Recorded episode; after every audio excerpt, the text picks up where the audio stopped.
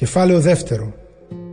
Θέλω να γνωρίζετε τι δύσκολο αγώνα έχω αναλάβει για σας και για τους χριστιανούς της Λαοδίκιας και για όσους δεν με γνώρισαν προσωπικά.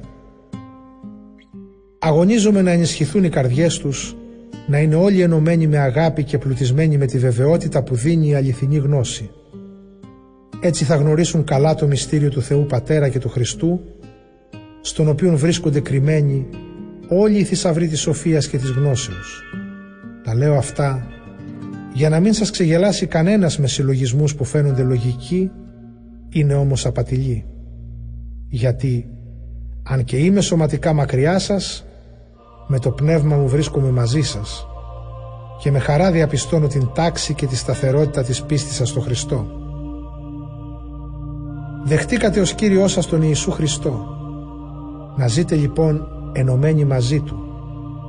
Να είστε ριζωμένοι σε Αυτόν και να οικοδομείτε τη ζωή σας πάνω Του.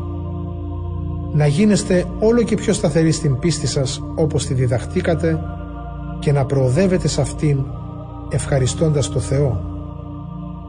Προσέχετε καλά, μη σας εξαπατήσει κανείς με τους απατηλούς και κούφιους συλλογισμούς της ανθρώπινης σοφίας που στηρίζονται σε ανθρώπινες παραδόσεις και σε μια λαθεμένη πίστη προς τα στοιχεία του κόσμου και όχι στη διδασκαλία του Χριστού.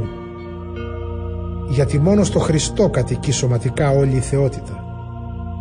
Μόνο Αυτός μπορεί να μας δώσει την πληρότητα της ζωής, Αυτός που είναι Κύριος κάθε αρχής και εξουσίας.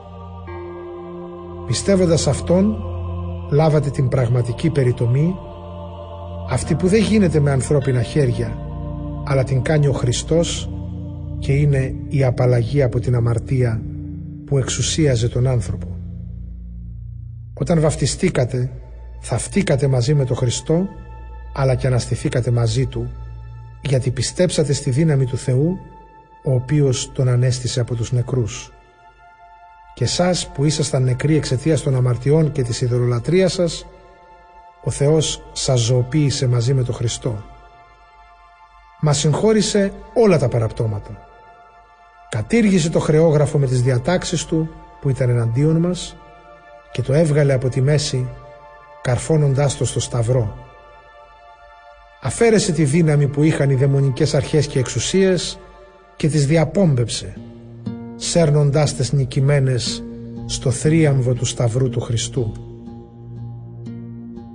Μην αφήνετε λοιπόν κανένα να σας κρίνει για ζητήματα φαγητών ή ποτών ή πως δεν τηρείτε τις γιορτές, τις νουμινίες ή τα Σάββατα. Αυτά ήταν απλώς σκιά της πραγματικότητας που επρόκειτο να έρθει. Και η πραγματικότητα αυτή είναι τώρα ο Χριστός. Ας μην σας κατακρίνει κανένας από αυτούς που τους αρέσει μια δίθεν ταπεινόφρονη λατρεία των αγγέλων που βυθίζονται σε ψεύτικα οράματα και χωρίς λόγο υπερηφανεύονται με το υποδουλωμένο στην αμαρτία μυαλό τους. Αυτοί δεν είναι ενωμένοι με το Χριστό που είναι η κεφαλή.